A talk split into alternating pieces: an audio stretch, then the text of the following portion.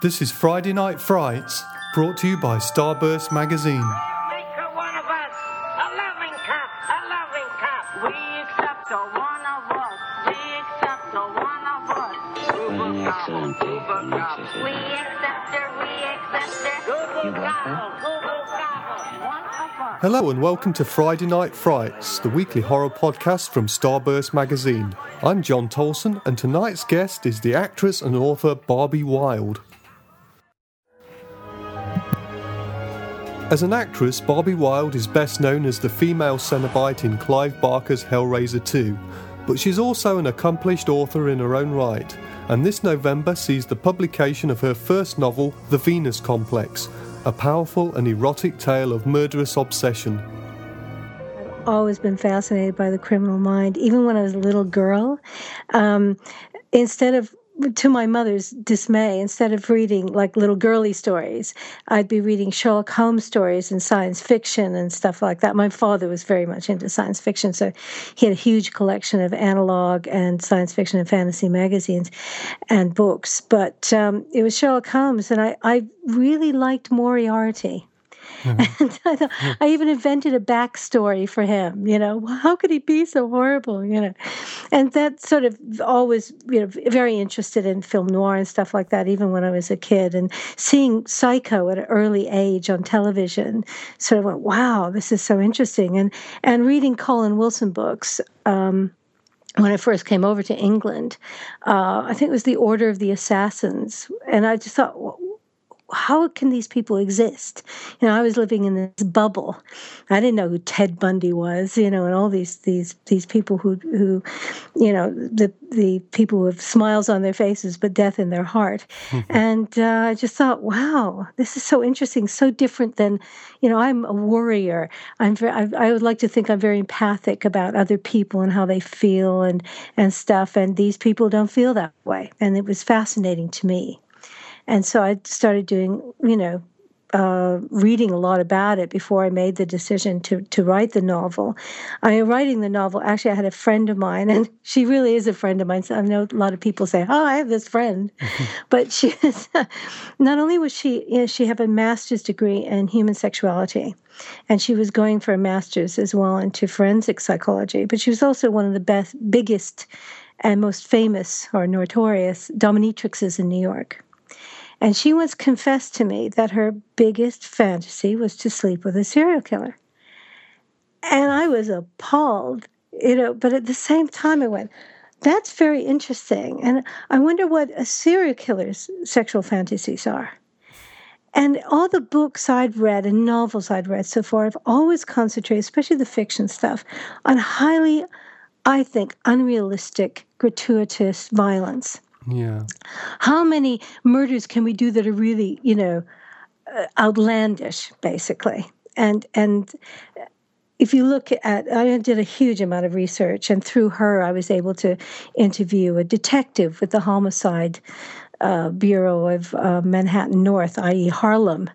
Um, and he just finished a serial killer case and so I was able to talk to him, and so and so I tried to make my murders, if you like, really realistic and think about okay what would he be thinking about rather than sort of outlandish you know crimes. And so that was i, I feel the difference in in my book to other books is that i i really tried to get into his head.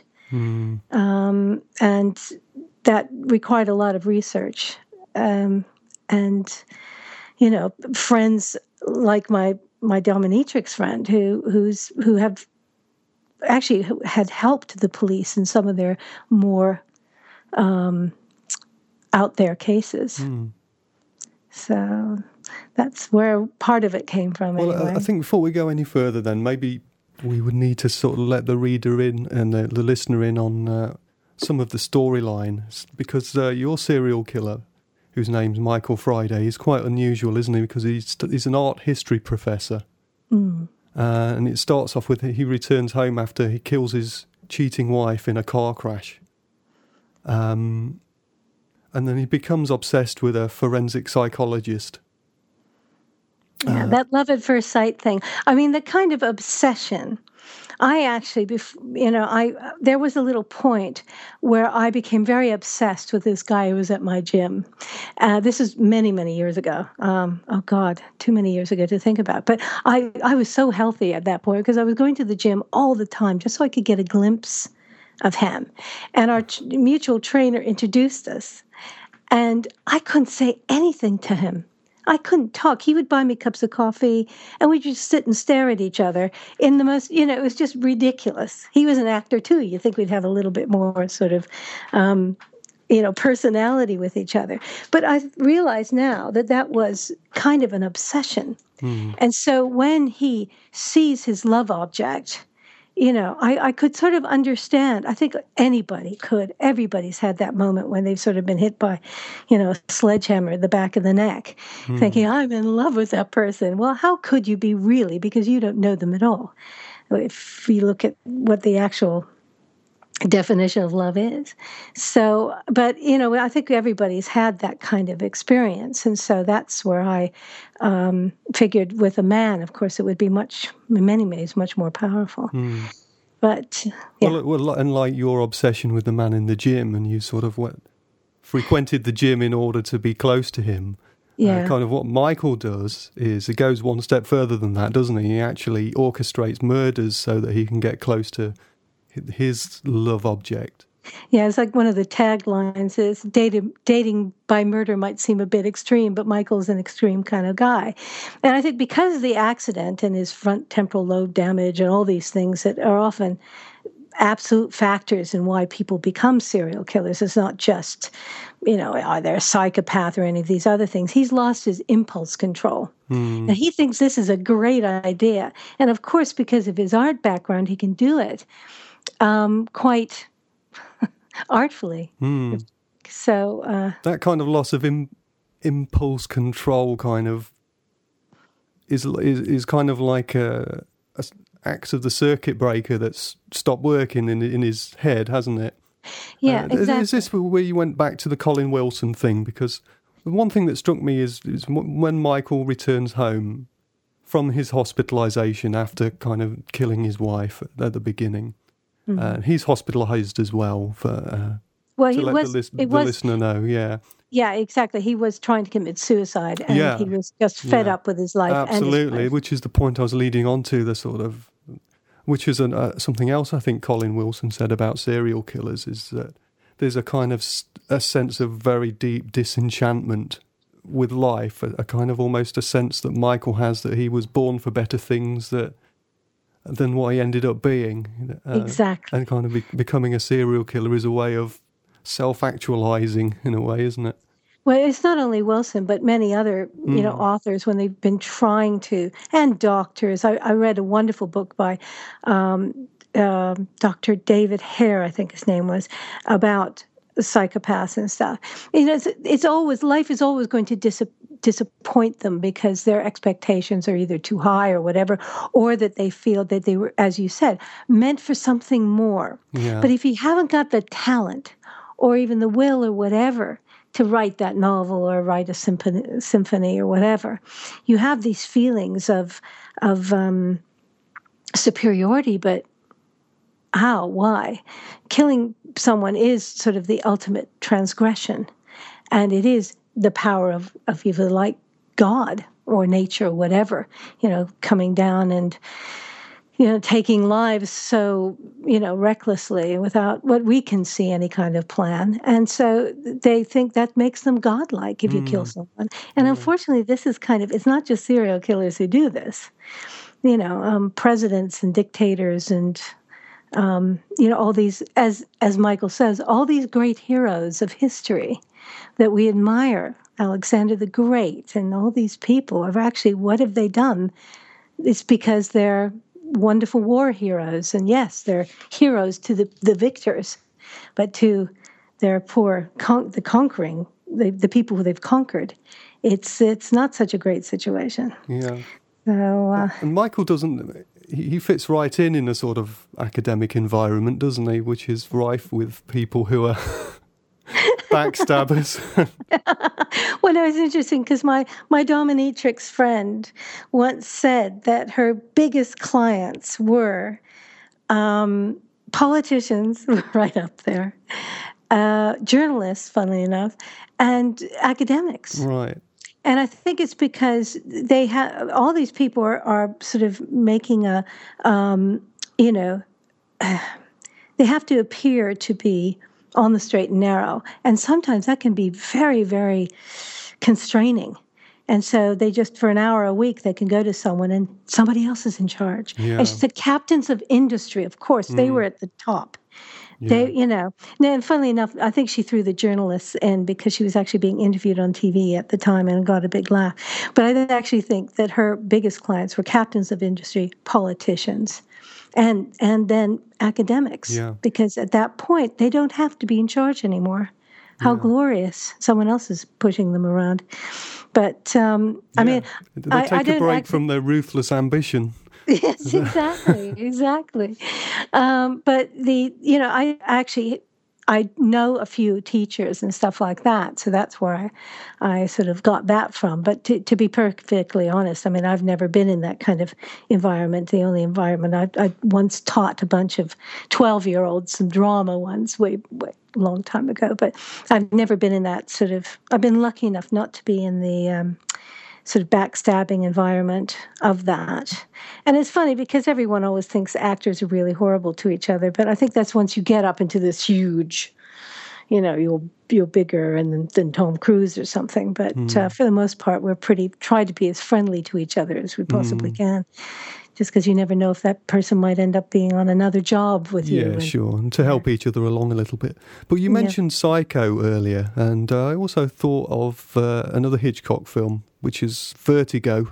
Mhm. Um, in you know, I said this in my review that that Michael, a little bit like Norman Bates, you can identify with him up to a point because of him being a social outsider, and Scotty in Vertigo. His kind of psychosis takes the form of a sort of romantic obsession, doesn't it? Yeah. But yeah. the, the kind of what links all of the characters, I think, in a way, is that they eventually kind of leave reality behind, don't they, as they go further down this kind of road of aberration or transgression. And, and you know, in a funny way, I mean, this is probably going to sound a little bit strange.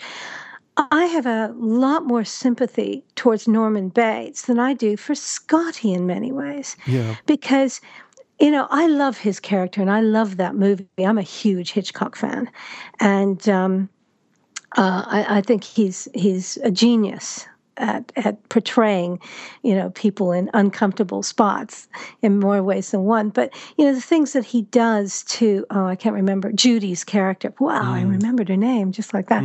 Um, you know, when he finds his love again and thinks he can reincarnate her as the the beautiful Madeleine, is it's really kind of creepy. mm, sadistic. And- yeah. Yeah, yeah, and you can sort of understand why Norman turned out the way he did. Poor Yeah. guy. He's a victim, isn't he? Yeah. Yeah, exactly. But Scott, Scotty is. Um, he seems so normal and fine, and you know, but maybe he got his head bumped on that in that fall at the beginning of the movie too, and so something has gone a bit scrambled in his head.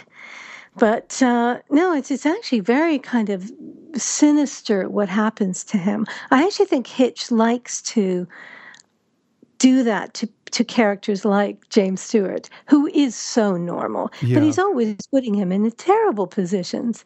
Um, the, the, there's the other film that with Doris Day.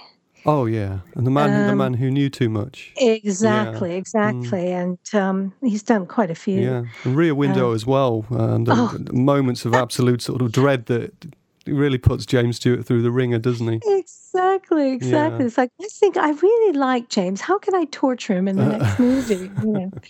But uh, no, it is it is interesting. His um, uh, Well, what I wanted to say to you, I mean, what Hitchcock does in a way is he sort of really takes us along this road of identification, doesn't he, with, with these characters? But there comes a point, and I think you do it as well very successfully in the Venus Complex, where you you it, it's you don't actually kind of condemn Michael in any sort of way. You kind of say, look, how far can you identify with him? And there isn't actually, I- can't imagine there being a cut off point in the novel where people go, no, I, I've gone too far. I can't identify with him anymore. I, I think that maybe some people would go a little bit further than other people, and that's what makes it such a fascinating novel because it is where does each person reading that novel kind of think, no, this is the point where I can't identify with with with Michael. Yeah, I mean, what one interviewer actually asked me, he said, "When you were writing this, did you actually put your pen down, or, or just say, whoa, even I think this is weird?" And I did. You know, there were some moments where I'm thinking, "Gosh, where is this character taking me?" Yeah, I actually saw a review once, um, interview with this writer, and he said, "I just create the characters, and I just follow where they lead." And in many ways, I mean, it kind of a bit sounds a little bit spooky, but that's once Michael had had been created, I thought, okay, this is where he's got to end up, and let's see where he takes me. And it was just, um, it was a bit of a roller coaster ride because obviously I don't agree with everything he says, Mm. but I can certainly understand his how he looks at the world, and sometimes with a jaundiced eye, a really jaundiced eye. I think at the time. I was watching far too much 24 hour rolling news. Mm. And so I thought, God, this is insane. If you watch this all the time, it would it would drive you nuts. And it would make you think, what's the point of even wanting to be part of the human race? Because of the things we do to each other. That's why it's really good to step back and, you know, get a massage or do some Mm. yoga or listen to a really nice piece of music. Because he doesn't do that. And one of the things when I was reading about psych- psychopathy um, is that they don't really um, relate to music and art like normal people do. Mm. They're not really moved. Mu- music can't move them. I found that was fascinating, especially when you think about how much, you know, another famous um, uh, cr- fictional character, Hannibal Lecter, loves the Goldberg variations and uh, stuff. But he, they can't relate to music quite in the same way that you and I do. Mm. And uh, but that's why when Michael was looking at his art books, he goes, I, I, I, I can't get what I used to feel from these pictures anymore. What's happened to me? You know, and but he decides to create another kind of art, and that does excite him. But um, um, Do you think Michael Yeah. was the way he was before the accident? Or, I actually think that I've I've have read a lot about this, and uh, front temporal lobe damage does can change people's personality in the same way that I read also um, that this guy was walking through a forest once. He got hit by lightning, and his personality changed. You know, you fry some chemicals in your brain, yeah. And it's the same with, with car accidents and all these sort of things. I don't know why I'm so fascinated by them. Some guy getting a you know a spike in his head or something, they removed it, and he became quite different. But when you think about back in the bad old days, people were being lobotomized. You know, that was basically putting. You might want to cut this. It's so disgusting. Hmm. Putting a needle in your eye and poking a bit of the brain Yeah. to see if you can calm somebody down. That wouldn't calm me down. Mm. But yeah, I, I think his his feeling, sure, there were feelings, you know, in his earlier life of how he would look at girls like, you know, and he, he wanted them, but he couldn't have them. He didn't have the confidence and that kind of frustration and stuff. And um, um, certainly his feelings towards his wife and the rage and all this sort of stuff. He was he was well on his way to Mm. become something bad. But I think the accident probably tipped him over. Sure. It kind of let him out of the cage in a way, didn't it? Yes, that's a nice way of putting it. Yeah.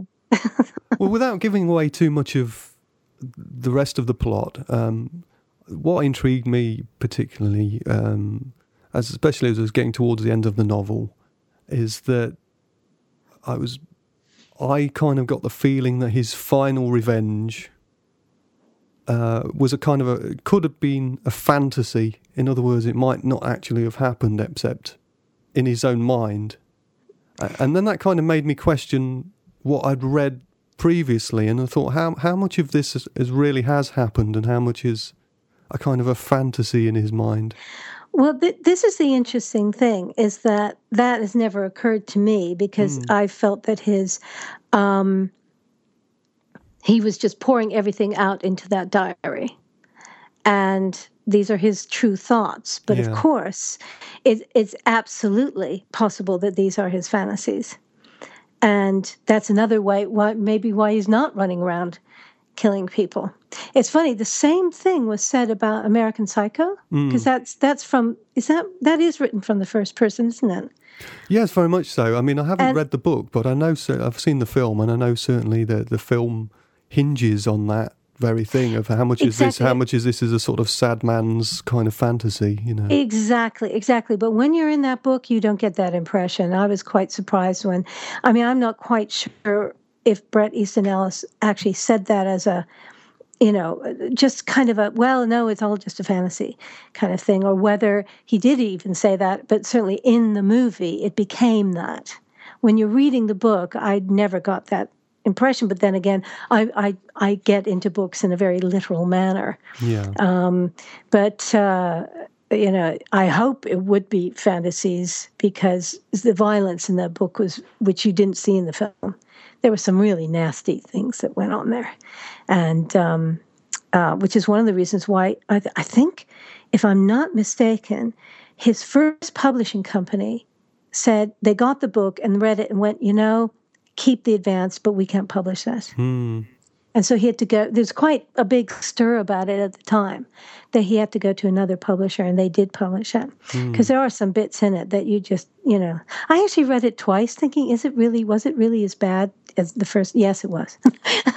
Yeah. you know, and here am I read just having written a book about a serial killer. yeah. But um, It's a kind of like a litany of obscenity, really, isn't it? It's a kind of list of consumer consu- consumer goods kind of juxtaposed Oh, with a list of sadistic acts.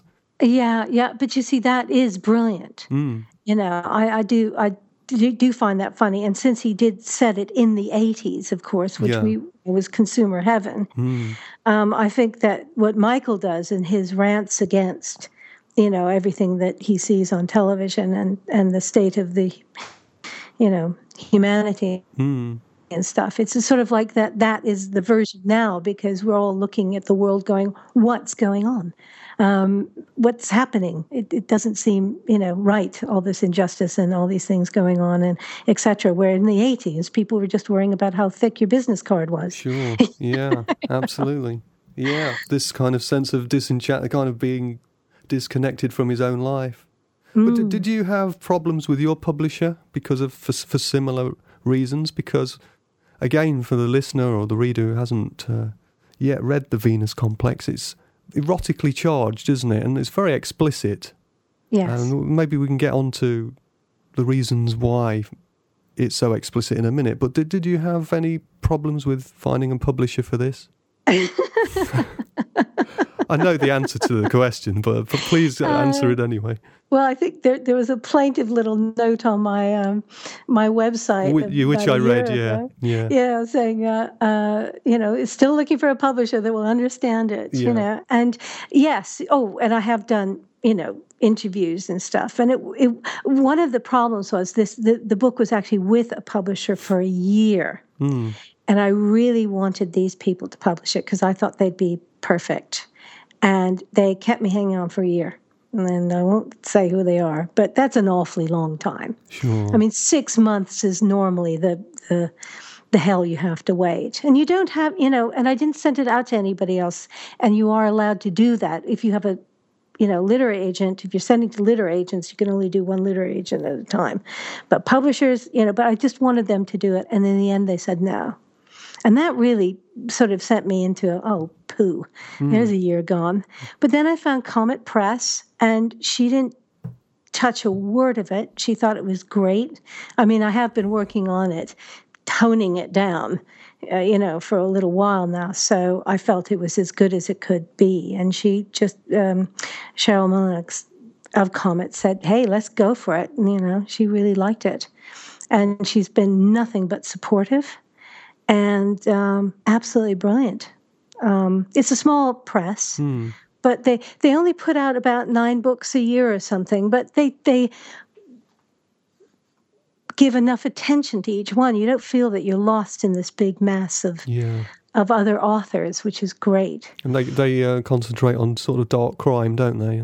Uh, dark crime and horror. Yeah. yeah, and that's great. So I feel like I've I found a nice little little place, uh, you know, as, that understands me and a niche that um, I'm you know interested in in exploring more, as well as the horror t- stuff as well. Because I don't know if you've read any of my short stories. yeah, absolutely. I don't, Oh, right, right. Because um, you know, I never when Paul Kane approached me three years ago for to write a book for um, a short story for the Hellbound Hearts anthology. I said, Paul, you know, I'm really more interested in crime. yeah. I don't think I can write horror. And he said, Well, you are a female Cenobite, for goodness sake. You know, you yeah. must be able to write something that's, you know. And he really sort of said, Come on, give it a go. And um, I did. And again, that was also, um, you know, he's called it, caused it, uh, called it himself, you know, controversial because it is, again, quite erotic. yeah. But um, if you, it all depends on how you look at Cenobites. Um, so um, that's where the horror thing started. But I, you know, w- wasn't interested in writing horror before that. Um, so it was like this sort of parallel. Yeah. Let's just talk about the, the eroticism of the book because that that's kind of what gives it its real sort of transgressive edge, I think. Um, it, it- reminded me a little bit of the sort of Anaïs Nin, sort of Pauline Réage kind of approach, but what was different was that you were writing from the male point of view. But uh, at the same time, I didn't get the sense that it was a kind of a feminist tract or a, ma- a diatribe against male sexual violence. I felt that it was, but it challenged the reader to kind of find their own way, you know, or their own feelings in a way about what, what they were reading. But what what kind of led you to want to write uh, something this kind of explicit?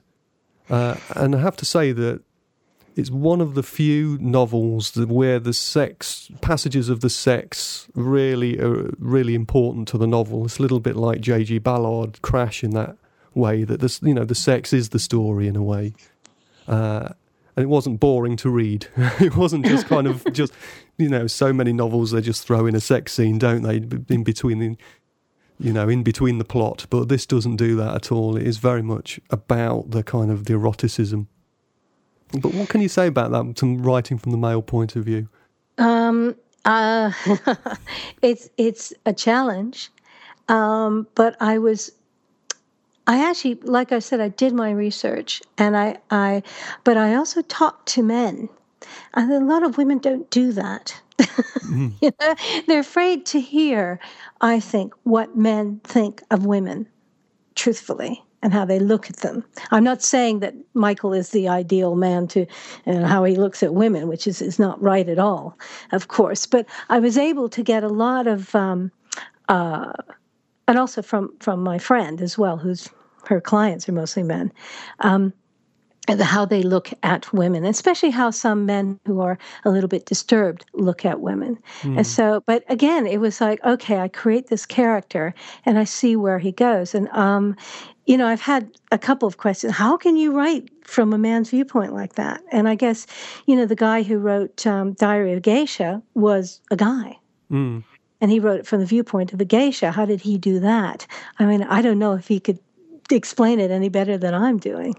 But when I first started writing this book, you know, a few years ago, it was the story of plucky forensic psychologist Elaine Shepard and her tracking down this nasty serial killer. It was totally, you know, third person, um, conventional serial killer tracking down, you know, who, who the heroine versus the the bad guy. And I was about a third of the way through, and I thought, God, I'm bored. Mm. I, this is like every other book I've read, and many of them are brilliant, but I wanted to do something different. Mm. And I didn't want to concentrate on the violence. I wanted to, to see you know, what would a man who are, is plotting these things, who are so disturbed, what would he be thinking about? And what would be his trigger points? And what would be his sexual fantasies and his mindscape, if you like, that he's wandering through trying to find, you know, a, a chink in the, the darkness, chink of light in the darkness. Mm. And um, that's why I, I thought, I've got to start all over. And I can't tell you how depressing that is because hmm. I'd done all the research and stuff. And I thought, well, who am I really interested in this story? Mm. It's him. Yeah. Yeah. And and with the exception, I think, and I haven't read a lot of recently a lot of books about serial killers because uh, I don't want to be, you know, I don't want to be influenced in any way. I watch movies. That's that because that's different to me. But um, I, I just wanted to do something different and um, oh, what was I just going to say? Something.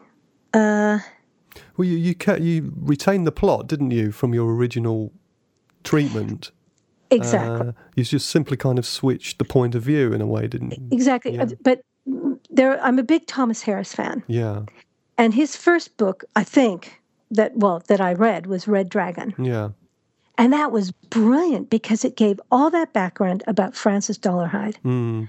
I thought, wow, the poor little mite, Jesus, the stuff that he had to go through and the hideous grandmother and all that sort of stuff. Mm. And then, you know, you sort of can see, you can understand. And I thought, this is genius. Mm. And I watched the movie, and there's no background to his character at no. all. He's just this frantic nutcase. Yeah. And uh, that was a big disappointment to me. He's much, and then, much less of a tragic figure, isn't he? In the, in the well, to me, it, yeah. it, it, it just makes them this evil, mysterious figure mm. that they they it's like a, a tornado. You don't know it just hits a town and moves on, and we don't know why, and you know all this kind of thing.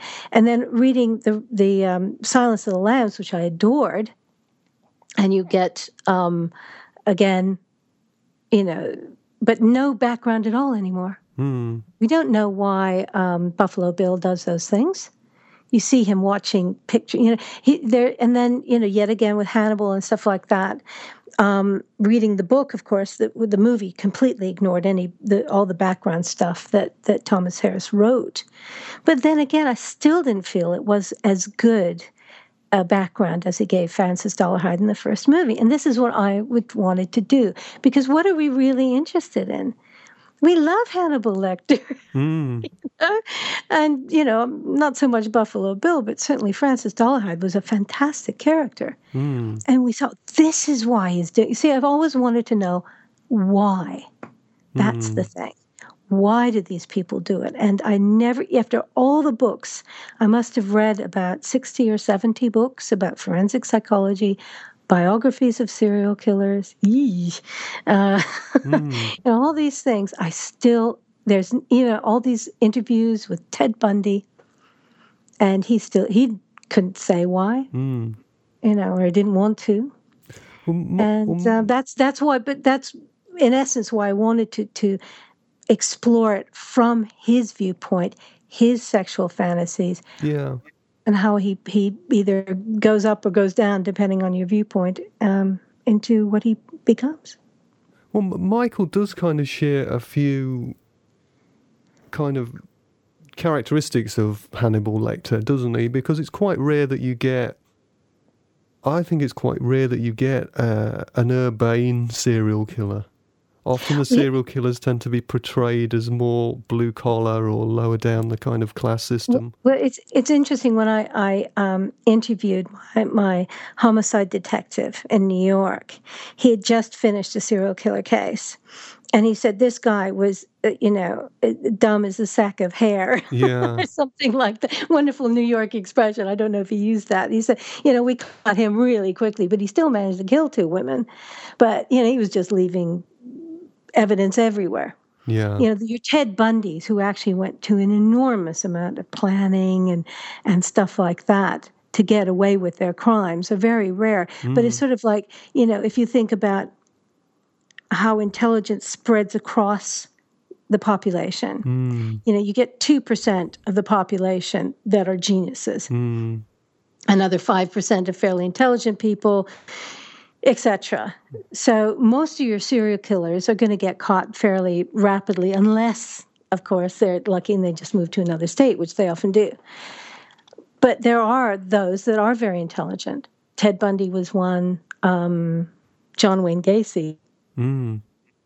did a pretty good job Yeah, very much. continuing on and on.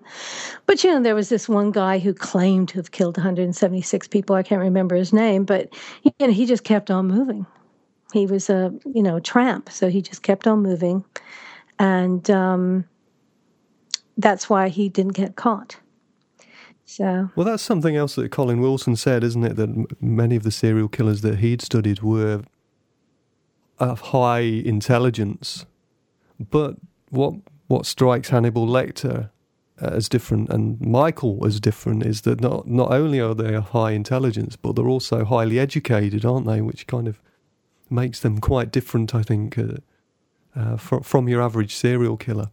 But what I was going to say that you was you mentioned uh, Dolarhyde in Thomas Harris's Red Dragon as being a kind of a, a more of a tragic or a sympathetic character, whereas Lecter is a sort of superhuman character in a way. But I thought that Michael ultimately was quite tragic in because he was quite deluded as well, wasn't he? Because he completely misread Elaine's motives and feelings, didn't he? Yeah, as one often does when you're in an obsessive Yeah. relationship with someone, or you, you know, you are obsessing about someone. You know, I I must admit, I think, you know, I love Hannibal Lecter, but especially in the movie, I don't think the scene was in the book, but in the Silence of the Lambs, there's this one bit where he sort of manages to skin a, a policeman in about three seconds or something, and then wear the skin out. Oh, I actually think he did do that in the book, and I went, hmm, you could do that if you were a superhero serial killer. I mean, that's why I think it's kind of nice that there are some moments when Michael kind of screws up. And he, you know, there, you know, he he escapes through with this, you know, just by the skin of his teeth and things like that, because you can't plan everything, and um, he he does make mistakes, and he's not, you know, he's not perfect. He's not kind of like like a superhero in, in in that way, which is why I think he's. I've tried to make him as as realistic as possible. So you were talking about Comet Press, which is your your publisher, so, and Yes. and it sounded as though you maybe had some more some more in the pipeline. Any anything uh, that you're working on at the moment? Um, well, the, the, I'm actually working on a musical drama, which is Yeah. completely different than Right. anything else. That's that's all sort of on my my website and stuff. But I, that's I'm just co-writing that with someone else. Um, I'm thinking about. Um, I haven't actually spoken to my publisher about this yet, but I'm thinking about putting out maybe next year um, a collection of my short stories. Yeah, uh, my horror short stories because a couple of them were in were in um, anthologies that didn't actually get a lot of because they were on very small presses and so because one guy who's quite up there in the horror world horror world god that's hard to say uh, the world of horror.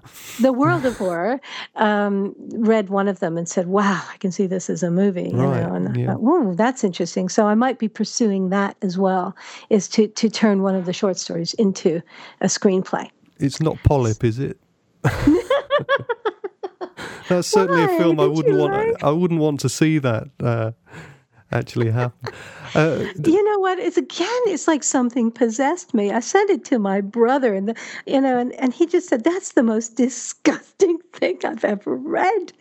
I don't ever want to read anything of you.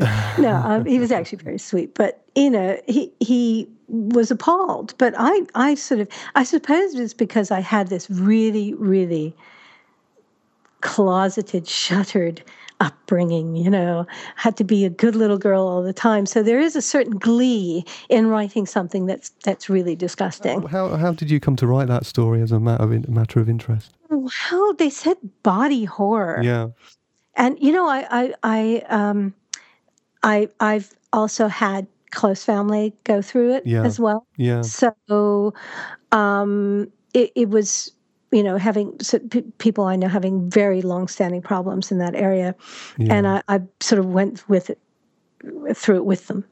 So I was very, very aware of of the horror of the whole Mm. thing, and you know the the research which they they've shared with me and stuff. So it was um, that kind of thing. Um, was you know I, I again you know what happened there it just sort of came out um, like the polyp Indeed. so we were talking about your your short stories and that you're going to put together a collection. That, that's what I'm hoping to do. I mean, I haven't spoken to anybody about it yet, but it's getting to the point now where I will have probably enough to do a small collection because I've I've just um, got another story coming out um, mm, January February again for Dean Drinkle who did the Phobophobia Yeah. Um, anthology. I don't know if you read any of those. I didn't get a chance to read those, but I certainly will be reading them. Okay. um, no, because that one in there again, it's it's uh, uh, it's from a woman's viewpoint. You'll be pleased to hear, Right. and it's it's quite sort of elemental stuff. It's it's great, um, but of course, phobias and stuff like that. Yeah. Again, Mhm. oh, I'm you know very interested in that, and I really wanted to do a sto- a story about the fear of home invasion, and I had my brain on that because I thought, yeah, yeah, that'd be good. And then I got you because you sort of assigned a letter, and I thought, what am I going to do with you? And then there was uranophobia, and I thought, fear of the sky. Mm. Okay, the sky god, because she's Greek and extraction, fear of Uranus, doesn't want to go out of the house, so she becomes a shut in. And then, you know, somebody tries it. so it, be, it became a, you know, um, a story about home invasion Yeah. throughout her, her fears. But the, the polyp story, getting back to polyp, Mm. um, again, eh, I think the two, the four short stories I have out at the moment, which is Sister Cilice, Uranophobia, that's from a female viewpoint, Yeah. and polyp and American Mutant. hmm are from a male viewpoint. So I don't know. I do find it interesting writing, very liberating actually, writing from a male viewpoint. Um, it was really hard for me to to get to write from a female viewpoint, but once I get in there, I don't know why. Um, I think it's it's because I, I I don't know. Maybe it's because I'm I'm short and blonde. I want to be I want to be a man and powerful. I don't know. it's all to do with my Napoleon complex. Um, So you you saying that you're doing some um, musical next, and then after that, can we expect some more psychological horror, stroke, dark crime? Yes, absolutely. I'm thinking on on two levels. I've got this. Um, I hesitate to even say this, but I do have a vampire story that's knocking around, and it's really it's really unusual. I know everybody's eyes immediately roll to the top of their heads, um, but uh, this one has no twinkliness Mm. or or or vanilla vanilla sex or any of these things. no things. twilightness. No, no, no, vanilla vampires. No, it, this is the vampires with a difference, and they really, really, really are different. But it, I've got to be careful with that. I think I'm just going to let the whole vampire thing die down a bit because yeah. So you're not but- going to tell us any more about that for fear of for No, fear no, of spoiling it's, it. yeah, well, it's it's very unusual. So, um, and I think that it's it's a surprise. uh, but Have you started writing it yet? Yes, yes. And actually, an agent read it a couple of years ago and, and thought it was wonderful. So Hmm. um, um, they really enjoyed it. But obviously, they wanted me to finish it first. Yeah. Um, but um, Do you, do you do you launch straight into a draft, or do you do you do sort of outlines before, or what do you do pr- to prepare? Do you just think Oh. it through, or do you feel your way through it? it's it's kind of uh, it's kind of organic with me. I, I again, I'm very character orientated.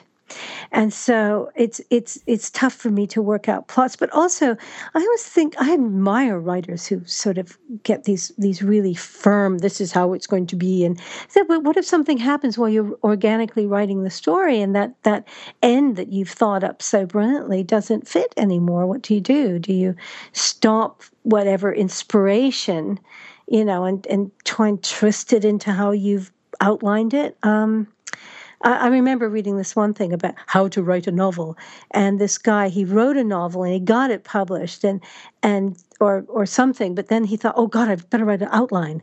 You know, he suddenly thought, hold on, that's really stupid because you're supposed to write the outline first. Mm. But um, I think probably I would, you know, I, I do think very deeply about things. It's the same when I was writing term papers at university. Mm. You know, I would be the, the person who'd be writing the term paper at three in the morning before the last, you know, the, the, the, the day it was due. But you'd spent months thinking it through. Absolutely. Yeah. And it's the same with it's the same now. I always find it amusing.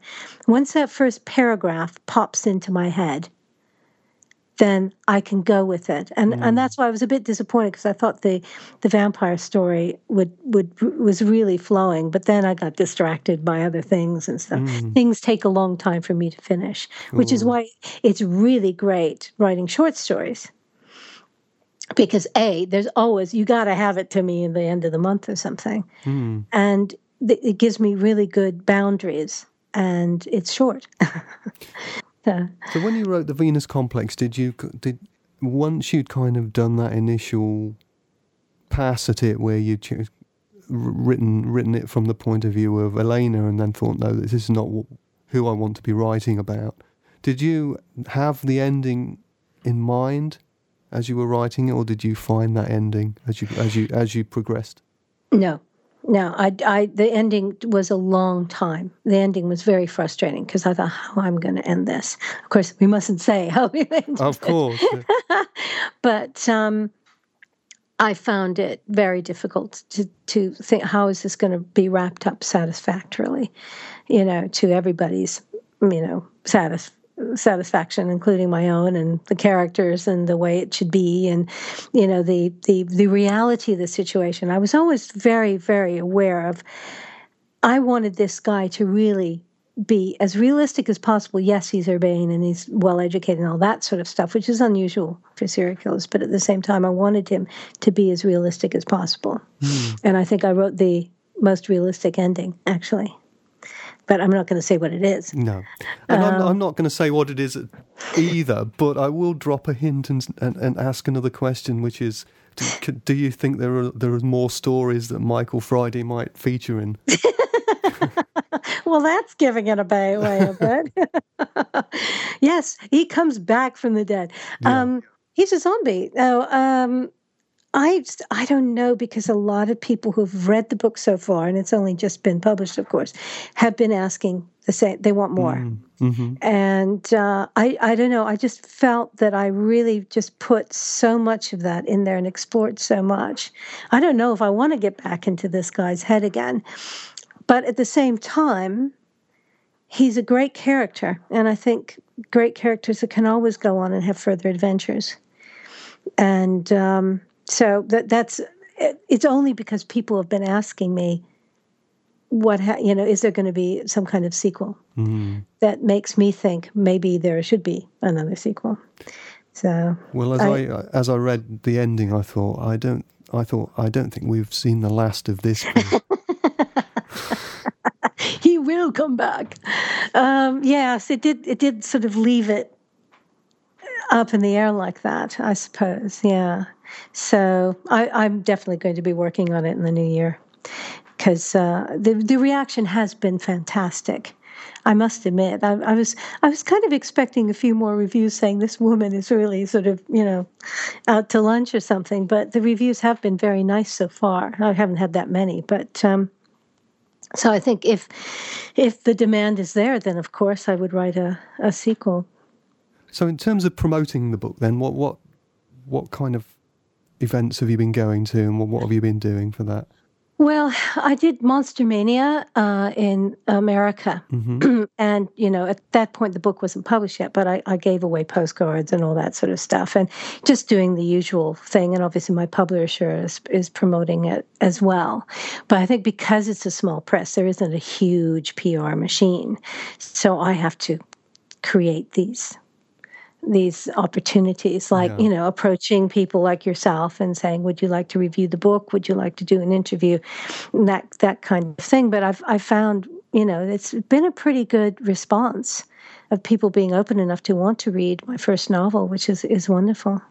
So uh, to that, I have to say, you know, big thank you to Clive Barker because, um, not that he cast me as the the female Cenobite, that was Tony Randel, but um, having that kind of pedigree, if you like, in horror means that I can approach um, horror websites and magazines and and stuff and, and ask them and that they might give me a bit more of a chance that if I was just the one who taught Sooty how to do the robot which is another aspect of my career. Sure. Well, it's been a, it's been a, a quite a multi, a varied career, hasn't it? Because you've also been involved in music and in quite a big way, weren't you? Involved in the was it the New York punk scene? Well, no, it was it was the New Romantics. New Romantic, London. yeah. Yeah, yeah, but we actually did a week's residency in this fantastic venue in um, New York City Mm. for for a week, and if the record company had had anything thinking in their brains they would have done a bit more promotion. I mean, we got that gig ourselves through our agent and stuff, but um, they didn't do any kind of promotion for the record that we were touting around. But you know, it was a it was a funny time. We had center page in the Sun and all that sort of so enormous publicity, but no record sales to speak of. So, you know, it's I don't know why. Uh, maybe we're just too weird. Mm. Um, Uh, I think they were just RCA was trying to market us as a kind of weird Bucks Fizz, and it didn't quite work. The, t- the, the, yes, it doesn't quite work in my mind either, is it? no, no, it doesn't. But our music was very strange. But we had really hot producers and people Yeah. working with us, and it was great. But you know, I look back at that time. I love the '80s, you know, and I still mm. listen to the music, and it mm. was everybody looked fabulous, and you know, people you know put a bit of effort into going, you know, dressing up and going out, and it was so much fun. And not- is the music that you produce then is that available now? No, no, no. Um, I think one of our B sides is on this album called Industrial or something. Um, but it's it's no, nothing's available now. I mean, the, one of the first signings I did, somebody came up with our single um, "Angel Face," and uh, I, I nearly fell over. They said, "I've been looking for you on the internet for years. You know, sign my record." But you know, it was a very we you know we were just so tiny. I mean, but the the the thing is about our group because we were a dance mime group who also did a bit of music, is that we supported some amazing people like Gary Numan, Ultravox. Depeche Mode when they were hard, you know, no one knew who Depeche Mode were. Uh, Classix Nouveaux, Adam and the Ants. It was fabulous. Um, but we did a lot of touring and work. You think, you know, the usual thing. But I think because we weren't a traditional band, record companies didn't quite know what to do with us.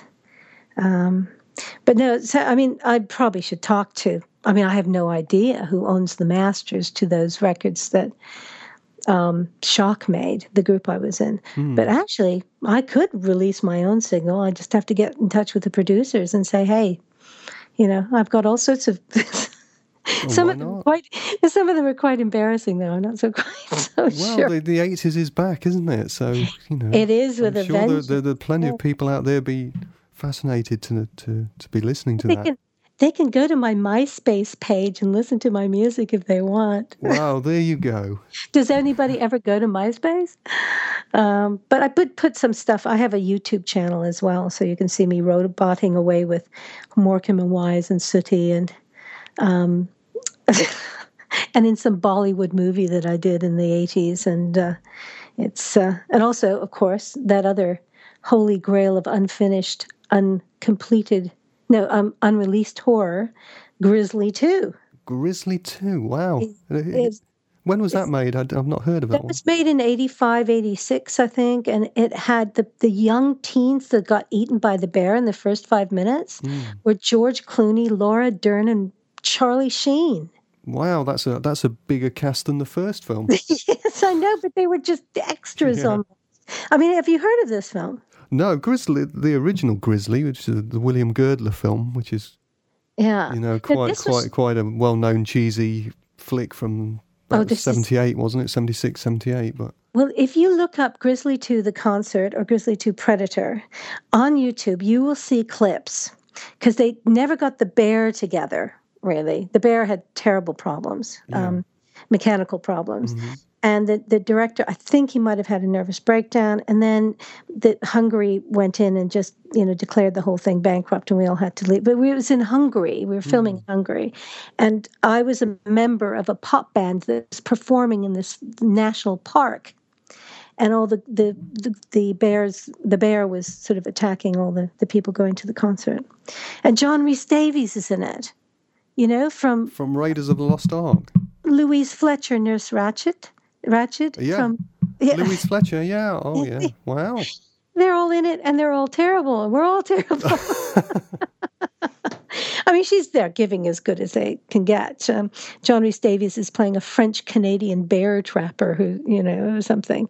And Deborah Raffin's in it too. Wow. I'm, I'm, after this interview, I'm going to go straight onto YouTube and uh, see if, if somebody's put Grizzly 2 up.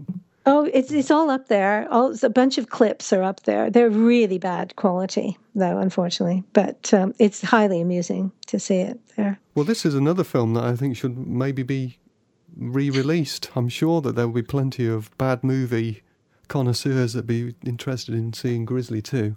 Well, they're, they're they are actually uh, trying to do that. Some but some fan has actually put together a work print and, and then put clips from the first grizzly in for the bear. Yeah. So you actually get a, like a real bear bear Yeah. during our, you know. Mm. But that was I. I mean, I look at my career as being very eclectic and strange, and um, you know, doing shock and being on stage and and touring around. Uh, was an amazing experience, and so was being in Hellraiser, and you know, getting to know people like Clive and all my lovely Cenobites who I still keep in touch with. So, um, you know, like I said, that was again one of the reasons I was asked to write a short story was because I played a female Cenobite. So, it's uh, but you know, who would have thought 25 years ago? I never, I almost didn't go to the audition. You know, because I didn't. I, the first one scared me too much. yeah. At the, so at the time, you weren't into horror then? Well, I was because I went to see the movie, and Yeah. it, there was a big fuss about it. But I thought I thought I was up to play the Chatterer, Oh, right. and. I didn't want to do mask work because I found I'm a bit claustrophobic, and um, I found him really, really creepy. Mm. You know, Pinhead was gorgeous, but you know that Chatterer guy. And then he said, "No, no, it's to play the female Cenobite, and they will see a little bit of your, your face and stuff." So I thought, oh well, it's not so bad. And Chatterer is a writer as well, I understand. Yes, Nicholas Vince. He's Yeah. got um, uh, a cl- compilation of his short stories out at the moment. What monsters do, which is quite marvelous, and Is it uh, is- highly recommended by Barbie Wilde. Absolutely. Is it beneficial to have played a monster in order to become a horror writer, do you think?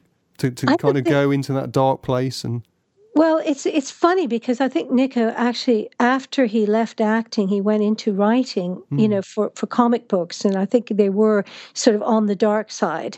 So he absolutely is. Um, a lot of the the ladies I've met, my fellow actresses in the horror world, um, uh, you know, I met some really famous ones. Uh, at uh, conventions and stuff, you know, they always confess to me, "Oh, I, I like romantic movies, you know, yeah, Richard Gere movie." But I'm I'm fascinated by the genre, and I I love, you know, like Doug Bradley, one of his favorite horror films is The Innocents with Deborah Yeah. Kahn. Yeah.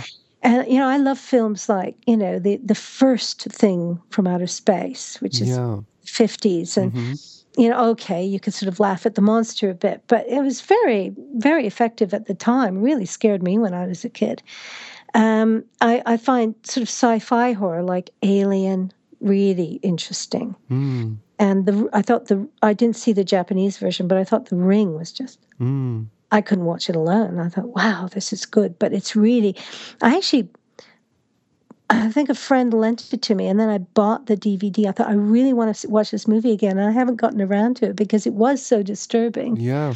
Well, But I, I think- remember what the first time I watched it, and then just at the end of the, I watched it on uh, VHS. I'd recorded it from the TV, and then just as the credits were coming up, the phone rang, and I couldn't answer it. I just couldn't answer it because the film had had that effect on me. But do you, Well, do, no, you, like, do you do you think that is it difficult not to be influenced by Clive Barker as a new horror writer? His, I mean, it's, it's work is so influential, isn't it? Is it diff- difficult not to kind of dip into that kind of world that he's created? Well, you see, what I like to think is, I mean, see, this is why I try not to read. You know, it sounds terrible because I know a lot of my fellow writers read so much and they watch a lot of horror movies, and I don't do that.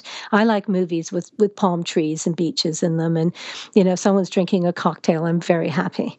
And it doesn't matter if somebody comes out with a dinosaur or whatever, that's fine, you know. Yeah. But it's eh, you know because I do have dark thoughts, and so I do tap into this, and it's almost like that's enough you know but i am interested in, in i'm very fussy about my horror Mm. so if i do watch a horror movie i want to make sure that you know i'm going to find it intriguing and interesting and the thing about clive's work is he has such a different take on things and you know i, I read the body politic recently because it was in the mammoth book of body horror hmm and i reread it and i just thought god what a brilliant idea Is that the one But- about the man with the t- the two the two hands? Two. the hands the Yeah. hands that rebel Yeah, it's that's it, yeah. brilliant yeah. and um but i think i what i like to think is with my work as well you know what i see in clive is i think his stuff is very muscular the way he writes and very sexy and and quite funny even hellbound heart the novella i had hmm. to reread it again to write because we had to base our stories on the novella from hellbound heart Yeah. I thought, God, this is just so good. And it's so, and yet he still manages to work some humor into it, which I think I've done as well with my book. I'd like to think that, you know, I don't pussyfoot around with my writing. And I like to write straight. You know, one of my, my heroes as an author is Hemingway. I love the way he writes because in many ways he writes like a journalist, which is how he stood, you know, started out. And um, to have a little bit of, of fun in. I mean, I hope you found the humor in in Venus Complex as well as uh, No, absolutely. As I said in my review, there's a sort of the, the black comedy. Uh, uh, it kind of offers a very kind of acerbic kind of commentary, I think, on the world. well, a, a friend of mine once um, said humankind where horror, you know, when humans are involved, there's always horror and human Yeah. humor in equal measure, you know. And I, it's interesting because in many ways, I think that the serial killers that are amongst us are real life horror. Mm. you know that that that you can get all these fantastical things and th- in many ways that's kind of comforting i suppose because you know you know you're not going to you know i don't know if people believe in ghosts and things like that i think if i was going to believe in anything it would be ghosts but i think serial killers because they're really out there that's really horrible Yeah. And as you say, the sort of writing style demands a, almost a kind of journalistic precision, doesn't it? Yeah, yeah. Well, that's what I, I wanted to, to bring to it, because this is a guy writing his thoughts down in a diary. Um, well, actually, another horror film that I didn't know was a horror film that I, I thought was very effective was Pan's Labyrinth. Mm. And there you see, there's this girl with her little fantasy world, which is, you know, I thought it was a kid's film. Boy, was I misinformed. Yeah, but, but also she's dealing with this complete psychopathic stepdad and the fascism of, you know, 30s Spain and all this sort of Yeah. stuff. He does that Um, very well, doesn't he? That that kind of parallel worlds between the sort of supernatural world and the kind of social political world. Uh, that was so effective. I was in floods of tears at the end of that film. It affected me so much. Yeah, and and it was just, you know, I okay, I can't even talk about it without getting again very moved. And yet it, it was like beyond horror, and yet it is a horror movie in many ways. So that's what I'm I'm kind of interested in in creating. And I think with Uranophobia, I oops, I slipped that one. But that's the one I'm, I'm thinking I'll, about I'll bleep that one out for you. bleep it out, please. Yeah, um, that could actually make a uh, an interesting film. So we just have to see Excellent. pops out of my head next. Well, Barbie, it's been fantastic talking to you, and I would urge everybody listening to this podcast to go out and buy the Venus Complex. Well, Jon, thank you very much. Um, it was a pleasure talking to you, and you're very knowledgeable. It's nice to see there's another Colin Wilson fan out there. It's been a pleasure. Friday Night Frights. Well, that's it for tonight's Friday Night Frights. But don't forget you can reach me via the Starburst website or on Twitter at starburst underscore mag. Until next time, stay, Stay scared. scared. You and me.